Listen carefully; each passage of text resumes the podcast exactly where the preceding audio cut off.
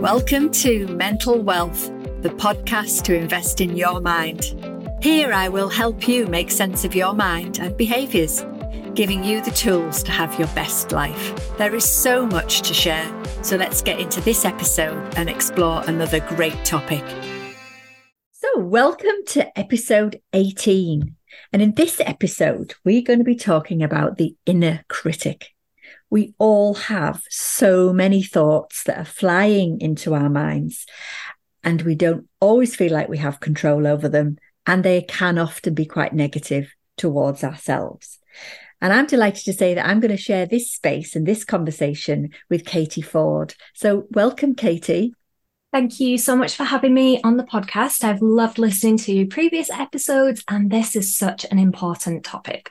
Brilliant. So before we start, please introduce yourself, Katie. Thank you. So I spent the last 12 years within the veterinary industry. I spent eight of those working in clinical practice and through my own experiences and quite openly and honestly, many of them through trying to navigate the inner critic and understanding that I ended up having quite a diverted career path, which I never saw coming, which led me down the route of training as a coach, I'm just doing a master's degree in emotional well-being at the moment, and I've started a number of businesses within the veterinary space, supporting professionals with figuring out what's important to them, amongst other things as well. So this is something I'm really passionate about and I talk about on the ground all the time. Brilliant. And it's so important for us to talk about it, isn't it? I mean, that's one of the motivations for me to create this podcast was we need to talk about these things so that we can all be like, oh, okay, it's not just me. So important, isn't it? Definitely. And that was what opened up my whole story, to be honest, Alison, was that I used to think it was just me. I had everything externally that I thought that I'd wanted, that I strived for. And inside, I was listening to the inner critic. I had all these thoughts, but I just saw the highlights reel of everybody else on social media and assumed they don't listen to this. And it yeah. was when I started sharing that within my industry on my own social media profiles and signposting people and kind of almost unmasking that inner critic to say, hey, we've all got one. It does have many similar stories for us, and you are not alone.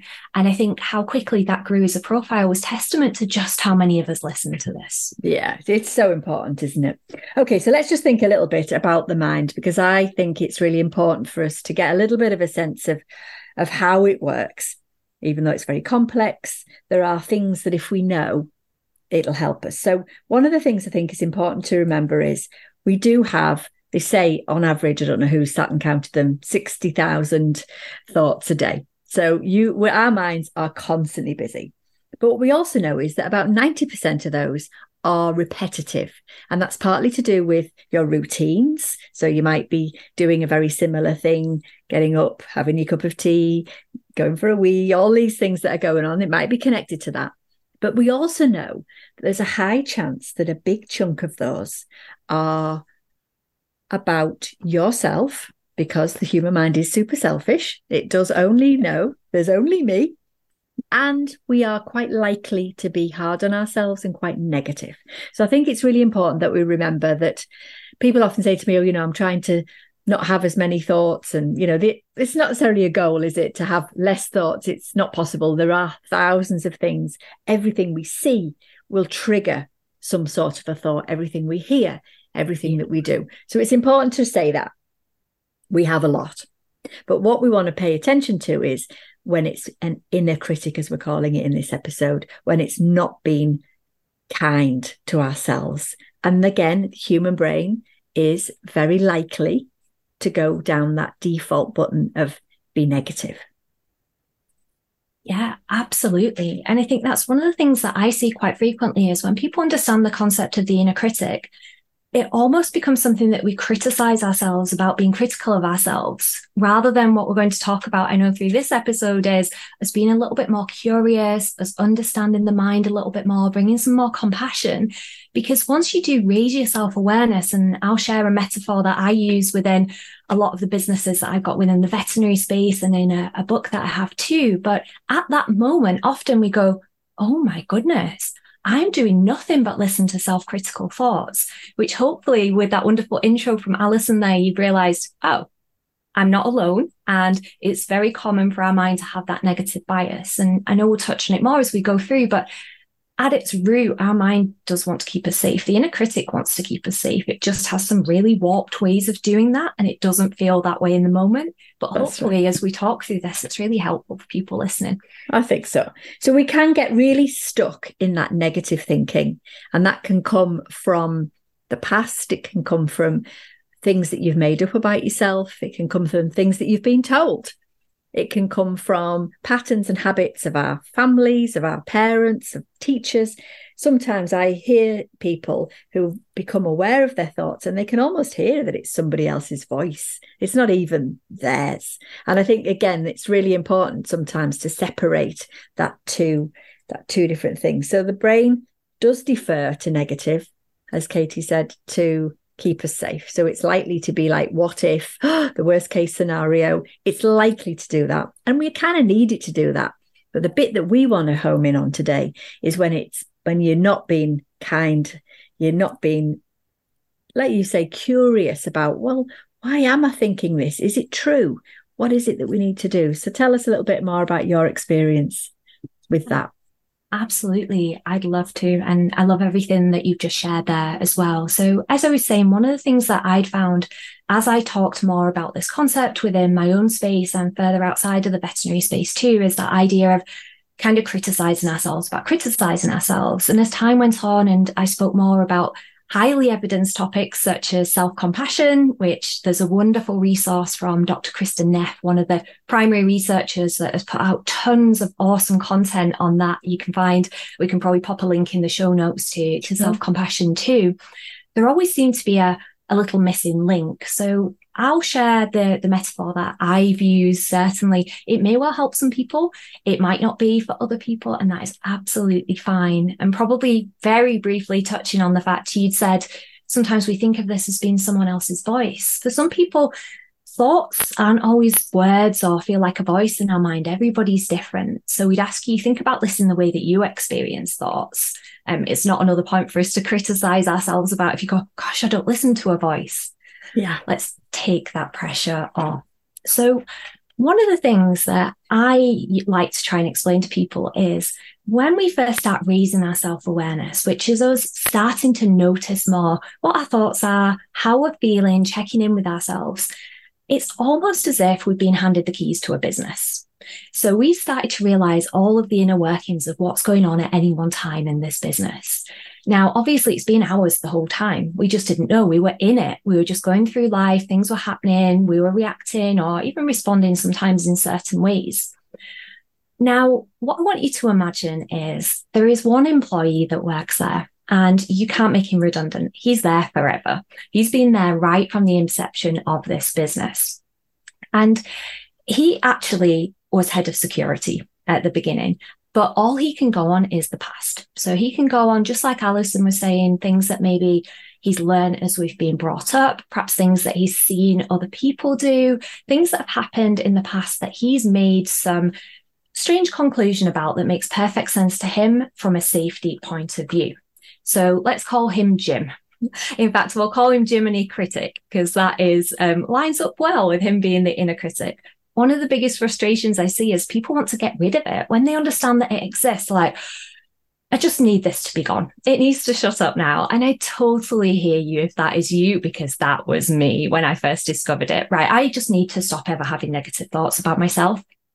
I'll tell you what, that's like playing whack a mole because they're always going to come up. So imagine we've got Jim, Jiminy Critic, hired a security. He's been there from the start and he can only go off what he's learned previously. He's got his whole set incident logs, things that have happened in the past, things that people have said. Now, he wants to keep us safe. He wants us to fit in as well, because that's safety based too. Even going back to ancestrally, we wanted to be at a point where we had resources. So often as humans, we say, Oh, I just compare all the time. Taking a little judgment off ourselves to maybe get curious as to why we might notice ourselves do that. But again, take the judgment off that it's very normal sometimes for us to have a quick look at what everybody else is doing. So he wants us to fit in, he wants us to match up, and he wants us to stay safe. Now, if he spots something dangerous based on the past, he has a big button that he's allowed to press. And that is essentially the equivalent of our sympathetic nervous system, our fight or flight response. And I know we'll touch more on this in a minute. But he says, right, danger. We start to feel it. Maybe our heart rate's going up. We can start feeling apprehensive or we can feel on high alert. And at that point, he's shouting really loud to us. Now, he might say, Oh, there's been a bang. Well, that must be, this must have happened because this has happened previously. Or he hears some running water. He says, Well, there was a flood in the 1970s. Therefore, this must be the same thing. So, in those moments, we can't really hear ourselves think. And I know that many people that have listened to other episodes on this podcast and maybe dived into this before will know that when our sympathetic nervous system, our fight or flight response has been activated, in that moment, our body just wants us to get away from the danger or to fight it. There is no space for rationality at that moment because, first of all, our blood flow has been redirected to our muscles to get us ready to go. But secondly, in the interest of survival, it would make perfect sense that our brain does not want us to make a pros and cons list about whether we should run away from the saber-tooth tiger or not. It would like us to run. Now, we still have a similarly functioning brain in the world of emails as they had however many years back. So understanding that in that moment actually helps us to realize that us focusing on how we could turn that alarm down so we can actually hear ourselves think and bring on some rationality means that when Jim is shouting super, super loud, we don't start trying to have a conversation with him or we don't start trying to beat ourselves up, going, oh my gosh, you always criticize yourself so much. And we'll come on to that just shortly. But just remember, he's he's just commenting all day long. Like Alison, you said 60,000 thoughts per day. Imagine that employee. I'm sure we all remember one from somewhere that we've worked that whenever someone's having fun, pipes up and says, yeah, but what if this happens? Oh, don't have too much fun. This is going on. So the important thing for us to remember in this metaphor is Jim, we can't get rid of him. He doesn't like change because change brings risk, change brings danger, change brings the potential for us not to fit in or not to be included. So there are two things that people tend to do to deal with him. And the first one is the one that we'd say let's not do this one. But it's perfectly normal that people try it at various points, just like I've said, because when I first understand this concept of the inner critic, I thought, please don't ever speak to me again. I'm just going to, no, positive vibes only. So mm. imagine in our analogy is that Jim is trying to tell you that something is dangerous, something is scary, you're going to do something wrong. When you raise your self awareness, at first you go, well, it's not me, so I'm not going to listen to it and you shut him in a room and you say, Jim, I am not talking to you, but he is so sure this is dangerous. And even though it's a really strange and warped way for him to try and tell you it's dangerous, he is shouting anything that he can do. He is going to eventually start causing physical damage to the walls of that room that hmm. you blocked him in. And eventually he'll burst out and say, Oh my gosh, won't you just listen to me? I really have to shout loud for you to hear me and to understand me. So, as an employee, and bearing in mind he's going to be with us for the rest of our life, let's consider how useful that feels. Mm. Because to me, it really doesn't feel like it's going to be a long and useful relationship. But the second option is for us to be what I'd call the, the compassionate boss, which is for us to understand that actually, first of all, we can look at turning the volume down on that alarm. Remembering the alarm is our fight or flight response, is our oh my goodness, something scary is happening here and we need you to get away from that. And his realms of what's scary and what's not is based on the past, things that have been told to us. So this would probably a really good point, Alison, for us to touch on some of those things that we can do when we are experiencing um, a fight or flight response or we're feeling like a heightened sense of awareness because we're listening to these inner critic type stories. Um, I know that you'll have loads of things to share here as well, Alison, and I'll add in a couple too. I think one of the things that I think springs to my mind when you were talking, Katie, is we've absolutely established, and it's so important for us to remember that it's normal for us to have these responses. The human brain, the emotional response gets involved five times quicker than any logic. That's our first thing. So when we know that, it's like, okay, I need to settle that bit yes. first. And I always think if you've had a lot of self talk, a lot of inner critic, and a lot of fear in your life. I always think of it like an alarm system in your house. We need it for the intruders, but sometimes our alarm systems become very, very sensitive and they're going off for all yes. sorts of things. When the postman pops something through the door or the wind blows the blinds and the alarm system's going off, if you know that that's what it feels like to you, then some of these techniques that I share across all these podcasts help us be able to manage that because that is ultimately all we're trying to do. We can't stop the thoughts, can we? As we no. said, if we're using Jim as your metaphor, you can't, he's not going anywhere. But what we can do is manage Jim or manage that inner critic. And I think that's what's so important for us to remember here. Definitely. And I love the point that you made about the fact that so many of these responses for that to be activated, our sympathetic nervous system, is before we can even think about it from coming from a medical background as a veterinary surgeon for years, we know it's part of our autonomic nervous system. And part of that is also things like controlling our digestive system. When was the last time any of you thought, gosh, I need to speed up my intestinal motility? It's not been going fast enough. Mm-hmm. Or maybe I need to increase the blood flow to my liver. Like these are things that happen without us having conscious thought to them. So this is just a note if we do suddenly feel that come up to take the judgment off ourselves because it's not something we chose to do or that we could have stepped in and said, I didn't want this to appear. It's more like you've said, Alison, over, okay, what helps me? What can I do in this moment? Because if we come back to the Jim analogy, that's almost like him saying, there's tons of danger. I'm just going to press this button at every single opportunity. So, first thing is, how can we try and onboard some more parasympathetic input, which might be things like um, coming back to the, the present moment with mindfulness type activities, some people like breath work, everybody out there is going to have the opportunity to explore the things that help them as individuals. And I, I know you'll likely have lots of resources in the podcast to add to that as well, Alison. Definitely. For me, it's about capturing those thoughts, isn't it, without judgment. Mm-hmm. And however you do that, if it is bringing your attention into the now, looking at things that are around you, listening to a piece of music, anything that's going to just give you that moment to just pause. And then we want to think about what is it that we are thinking? Is it helpful? Is it not helpful? Is it part of the plan? Is it something that's so old it's out of date now? And one of the things that I think is really useful is to be able to observe almost that thought and just think, oh, there's that thought again rather than let it take over. Yeah, that's it. Just like you say, curiosity over criticism. And with the Jim analogy is when we've turned that alarm system down a little bit and we feel able to create that space and just get curious. Imagine it's the equivalent of inviting Jim into the office and saying, What was that all about?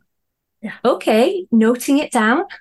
That's interesting. Thanks for sharing that. We don't end up down a rabbit hole. It's the equivalent of him saying, Let me play you all these movies about what happened previously. No, no, we don't need those. I just, okay, what are you telling me? You tell me that I have to keep everyone happy. Okay, that's really interesting. Thank you for that.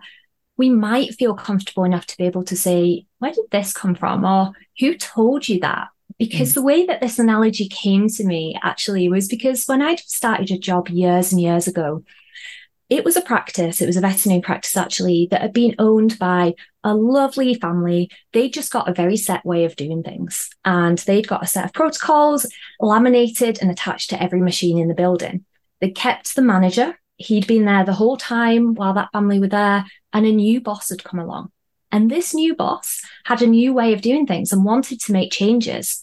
Now, the old manager was very set in his ways of these are familiar to me, this is safe, and this is what we do. Both of them wanted good things for the business, but they didn't communicate particularly very well in the middle. So mm. it became a frustration from both sides. And I'd sit in the office and I kind of observed this where I knew the manager really cared about the new boss and wanted to make sure that she wasn't doing anything that might jeopardize her or the business. But the new manager was like, why is he so stuck in his ways? And actually, what they probably needed to do is just sit and have an open conversation. So that's kind of what creating this curiosity for me in the analogy that I use is okay, Jim, what's what's happening? What's got who told you that? Because often it's from the equivalent of an old boss, an old caregiver, something someone said to us at some point. And sometimes we need help from someone like yourself, Alison, to sit down and just say, okay, I'm almost bringing a mediator in here to speak between Jim and me. This is what comes up for me all the time. This is what he says. And he's going to have lots of um, shoulds, you know, you should do this by this point. This is what you should be doing in your career. This is what you should valuable, or this is what you should value. He's going to pipe up at certain times. You might find certain things make him shout louder for you as individuals. I know for me, if I drink a lot of caffeine, the inner critic for me is like he's got a loud healer at this point. Somebody mm-hmm. has made Jim extra loud. Um, certain responses to certain hormones, I know is something that affects a, a lot of people at different life stages. Yep. And actually, us just in that downtime when maybe Jim isn't shouting as loud or the inner critic, we're calling him Jim and the analogy that I'm using here, but getting to know us, like what do we want? What's important to us? So in those moments where he's shouting and telling you all the things that you should be doing to try and get you to fit in, you can sit back and say, I hear you, Jim. We're going to have a better conversation about this. I understand that's what you'd like us to do. Thank you. I'm not shutting you in a room and shutting you out of the conversation, but this is what we're doing. This is what's going to stay the same. Just as we would do, this might sound familiar to people that have been part of businesses and have maybe managed teams about general change management as well mm. of just getting curious. What what are the worries here? What are the concerns? Okay, thank you for sharing those. Yeah. Remember all these times where things did go well and just creating this into a separate character. I know a lot of people talk about naming the inner critic as being valuable, but realistically, rather than us pushing it away, it's about us just having more useful conversations. Uh, and sometimes, quite rightly, like you said, Alison, we might say that's absolute and utter rubbish. Thank you for telling me that, but I don't need that today. Yeah. and other exactly. times, yeah, we just get curious because it might be something that we've heard a few times before. Like you mm-hmm. said, mm-hmm. oh, here's that thought again this is something that comes up a lot. Where could this have come from? Yeah. Who told I, me this? I think working out sometimes why we think like we do is where the the worth is. You know, the thoughts will come, but if we can don't have to dig massively deep sometimes, but just being able to wonder why you do think that thought of I'm not good enough. What is it that's driving that? And that obviously is a much bigger conversation yeah. than this. But I think it's just keeping us in mind of we don't have to believe, you know, as Katie said, we don't have to believe everything that we think. We can challenge it. We can say, thanks very much. But I don't think that's true. Or is that true? Or where does that come from? Or sometimes just no. Yeah. No, no. I think, you know, just saying to yourself, no, no, no, I am not thinking that, I am not going there is a strategy in itself. Yeah. Just not today. Stop sign comes up. Yeah. Not not going into this one. We've covered this ground before. Yeah. And I understand why, you know, I used to absolutely hate the inner critic. I used to hate it when it popped up. And I think actually sometimes when we forgive ourselves for hating it. It makes total sense that we would because we've listened to it as an equivalent of someone saying horrible things all the time. But actually, to understand they're not the message, they're just the messenger. It's just repeating things from previously at some point. And when we start to understand that, we can start to, like you said, bring a little bit more curiosity and sometimes just to say, not today. Yeah. I, I, I hear so. you. Yeah. But we don't need to, because like you said already, Alison, 60,000 thoughts a day. If we were to sit and have a, converse, a conversation with the inner critic about every single one of, let's say, three quarters of those are inner critic thoughts, or half of them, these are not exact figures, we'd never get anything done. Exactly. We'd be there all day. Exactly. And that's the thing with the mind, it, there is a lot of repetition. And for me, actually consciously thinking about having thoughts that are useful, healthy, you know, not so that we're not stuck in these deferred negative thought. Let's pause. Let's think about something that brings you joy. Let's think about things that make you feel happy, make you go out into the garden and have a look at something to think about. Because whatever we're looking at or hearing or seeing, it, we will create a load of thoughts. Go out and make something like that happen yeah. so that you have a nice thought about a flower in the garden or the sky or whatever you want so that you can start to challenge that constant ticker tape. Yeah, there's a, wonderful phrase that I love, which is be a creator, not a waiter.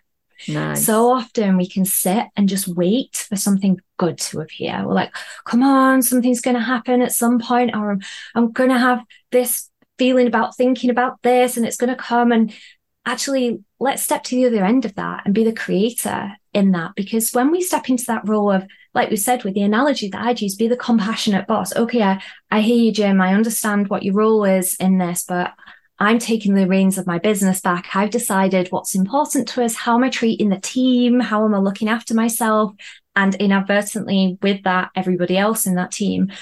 What's important to us? What do we love doing? I almost think of it in this way of like employee engagement in a way too. If you've got Jim and every other member of the business that have suddenly been opened up to you, what what am I doing with them? Am I going to work them 20 hours a day and then suddenly wonder why none of them want to do the work that they do? Or like you said, Alison, am I going to head out into the garden and say, you know what, this is five, ten minutes or however long that we need to create something to check in with ourselves. And often, I don't know if you find similar, but with this concept, when I speak to a lot of people with regard to things like what brings you joy, it kind of ends up being quite polarized in terms of, well, I need to just go away for the weekend. But maybe this is a challenge to find something in five minutes that brings you joy.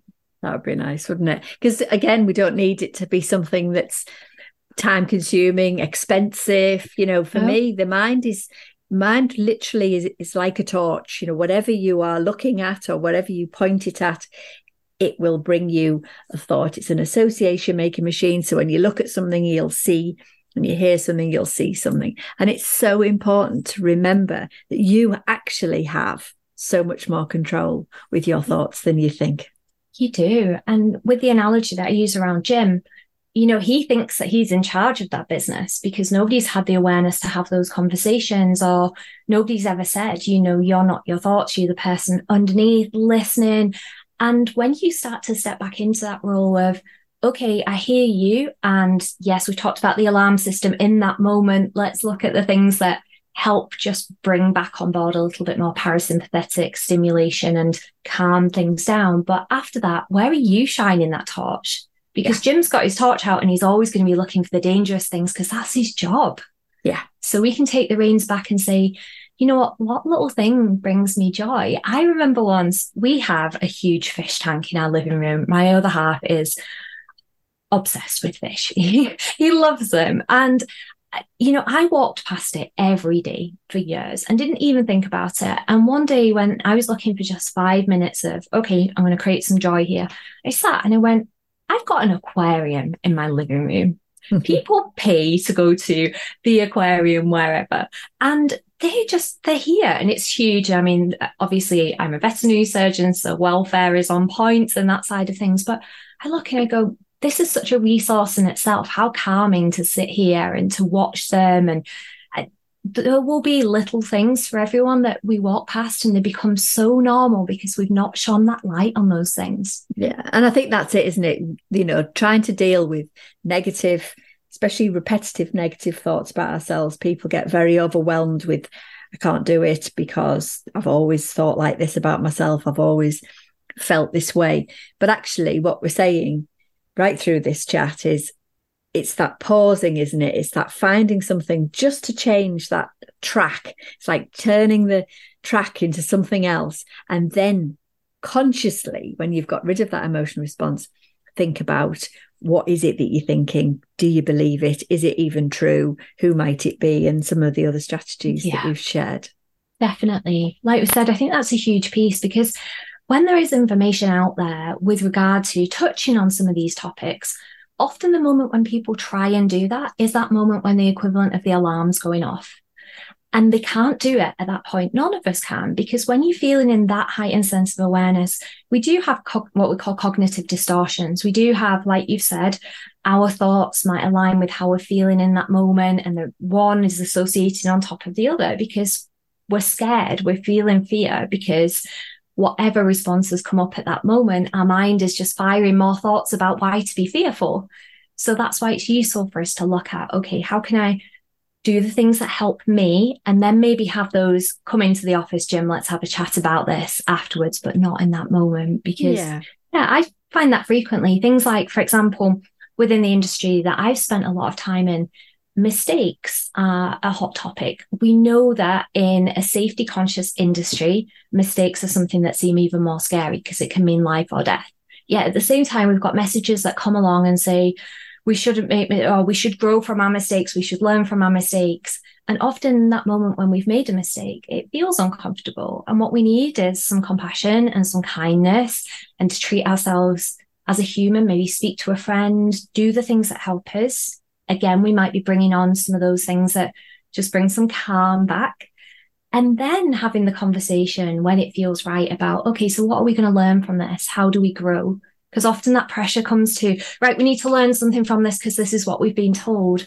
And that first moment isn't always the moment for us to learn because it, it feels uncomfortable. So I think this is a huge piece for us to cover in general is actually having that that pause, checking in with what we need, looking after us and our nervous system as well, and then looking and reflecting when and whatever timing that is. For some people, that might be 15 minutes later. For some people, that might be the next day. For some people, it might be two hours. And there's not a set time on that either, is there?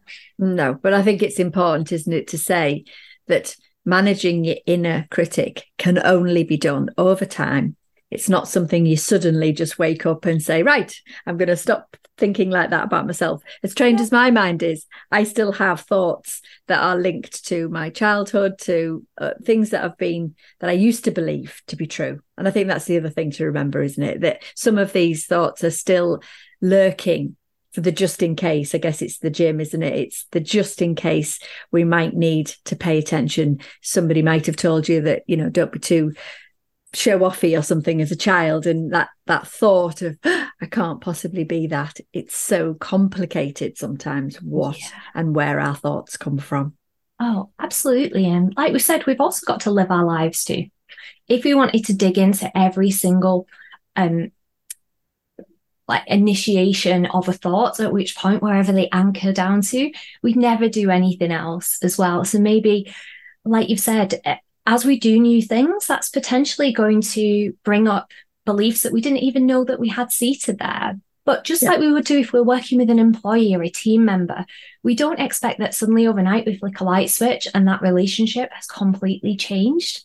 And when we sit and think about that with the inner critic, like I'm very similar to you, Alison. I've spent, I've done a lot of work. I've started to work a lot on who I am and what I choose. But at the same time, it still pops up on a daily basis about various things. And sometimes that might shout louder than others. But it's just like you said, curiosity, compassion. Am I ever going to get to the point where I'm like, yay, it's the inner critic piping up. This is wonderful. Probably not, because again, Jim for me has a job to do. He's got to try and keep me safe. And I do want him to pop up when the time is right. If he could go back to his security job, please still do tell me if there's danger. But like you've said, those things that actually are, are hurtful, whether that's a conversation we feel able to have ourselves or whether we want to have someone else on board to help us with that, that can be really valuable in itself. Definitely, but it definitely, definitely takes time. And patience, I think, as well needs to be added in there if we are going to think about our inner critic and the thoughts that we have about ourselves.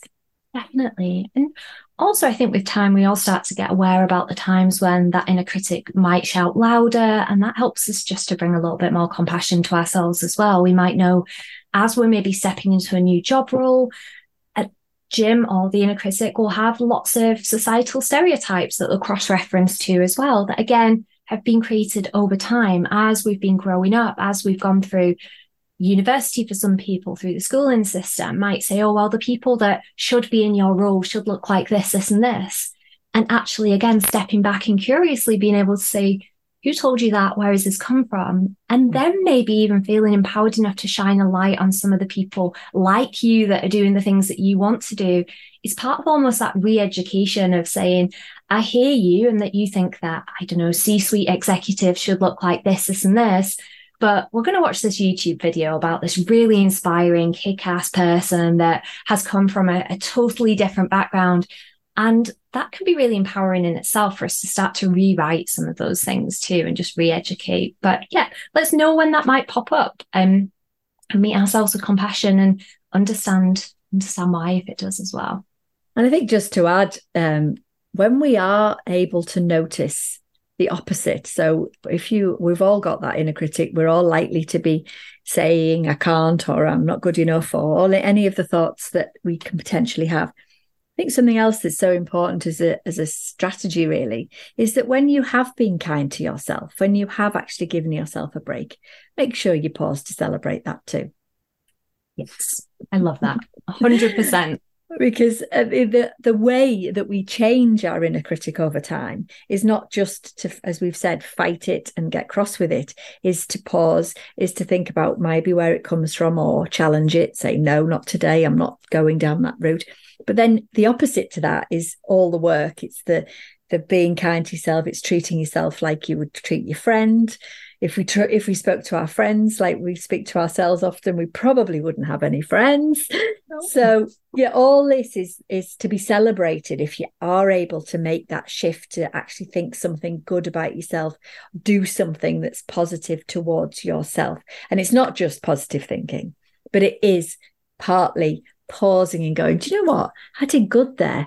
I actually thought of a good thing about myself and pause to notice because I call that the mind gym. It's like you're strengthening yourself all the time. And yeah. I think that's so important, isn't it? Oh, definitely. And almost because so often in life we we go through it on autopilot almost to an extent because when we are cognitively thinking with those logical, rational, aware parts of our mind, it, it, does take energy. So I'm sure we've all been there sometimes where you've got in the car and you've started driving and suddenly you wake up and you're at your destination and you haven't really thought about it. And we've kind of almost gone into that, that automatic state of mind. And a nice thing to do sometimes, if it feels right, is creating a bit of time to reflect at the end of the day. Like, what did I do for me today? Because some of those things we haven't consciously acknowledged. And that's just further evidence, isn't it, for us to say, okay, yeah, I did that for me. And that was something that I did that is evidence that I'm looking after me, even if I didn't shine a light on that at the time when I did it. Yeah, I'm a big fan of people pausing. I one of the products that I've got is a journal, a three month journal, and it forces you because you're filling in the questions to think about setting your intentions for the day. So yes. again, helping the inner critic. How would you like it to go? How would you like to be? It's not your to do list. And at the end of each day, you pause and you think about what your wins were or what went well. And again, it's it's it's written with the brain in mind so that you actually do help yourself if you have got a, an inner critic. So that's definitely a product that's available if um, people feel like they would could do with some direction in terms of managing this this kind of topic that we're talking about today. Oh, I love that. I'm a huge fan of journaling and spending that bit of time just to look back over the yeah. day, celebrate the wins. One of the things that I love to do is to challenge myself. And I do this with a lot of my clients too, to find the smallest possible win that you would never have chosen to celebrate previously. Because again, in our mind, we've got a set of things that are worth celebrating. And to be honest, I know for me, for a long time, it was probably birthdays, holidays, and I don't know, Christmas or weddings or something like that. But actually, we always laugh that at one of the companies that I run, we celebrate. I emptied the dishwasher, everybody. I did want to do it and I emptied it and it was brilliant. and just finding those little things to shine a light on, isn't it? That Definitely. actually we might not notice before. Because from a brain perspective, it doesn't know the difference between an amazing massive achievement and you just doing something. It will go along with it. You know this is the this is our challenge isn't it? There's the mind does believe everything that we are focused on. So if you are pleased with yourself because you've emptied a dishwasher your mind will be like okay great. Doesn't have to be a great big degree that you've just passed or a great big piece of work. And i think this is where we miss tricks with the mind so often because we're so focused on all the big stuff. And actually, you know, you'll hear me say in these podcasts, you know, what's the one small thing that you can take and what's the one small thing you can take action on. And I think that in itself, it doesn't have to be something massive. If in this episode there's just been one part of what we've shared, take that and have a go at running with that. I love that. Yep small things make big changes as they much really as quite do. often we persuade ourselves that they don't and yeah, it's incredible. I mean, and I know you've certainly done this as well, but there is so much science behind what we're talking about here that backs up how true this is. And similar to what you were saying about our mind doesn't know the difference between something that we've imagined and something that's happened. Often, if, for example, we've got the inner critic is playing a big movie about what might happen, we can kind of feel similar to as if it did. So it feels very real and like it might actually happen and it might be true. But that can be where having these conversations and creating a pause can be really valuable. Because I'll tell you, the way that I used to have a conversation with my inner critic without really realizing there was an inner critic or that any of these things existed would be, a thought would pop up saying, well, what if this goes wrong? And rather than me saying, which is what I do now, thank you for telling me that. Thank you for making me aware of that. I understand why you might think that's a risk or why I might have done something wrong, but I did the best that I could with what I had in this moment, etc. At that point, I would have said, oh gosh, what if that does go wrong? No, you're right. And I'd say, and then this will happen. And then I'd say, oh, that'd be awful, wouldn't it? And then this might happen. And before you knew it, you felt the feeling as if I was being hauled up in front of the Royal College about to be struck off because I'd watched this whole movie about it. And sometimes it's just almost like yelling cuts in a movie to step back and almost do the matrix like 360 around it. What actually is, hang on one second, mm. waking up and then saying, how do I want this to play out? I hear you. Um, maybe we might check in with ourselves and say, you know what, actually, this is a moment where I do need to pause and breathe and come back to this moment.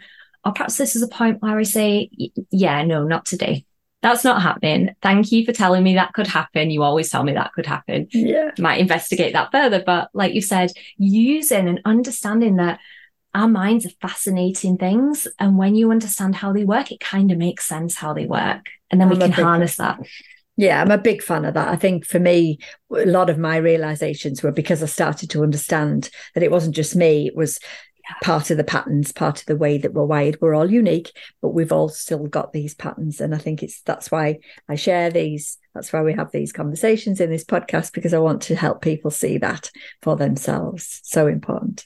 Definitely. Oh, thank you so much for coming and creating this episode with me today. It's uh, such an interesting topic and one hopefully that everyone can relate to and everyone can take pause and think about how are they going to manage that that inner chit chat that goes on.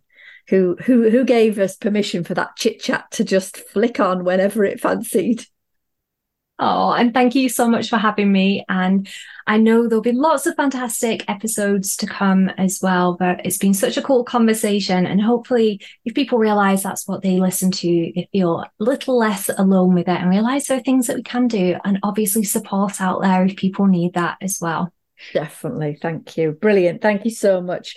So, in next week's episode, we are going to talk about success and different types of success, what success might mean for you. And my guest next time is Emma Hine. So, I'm really looking forward to sharing that episode with you. But for now, thank you, Katie, for today. Thank you for having me.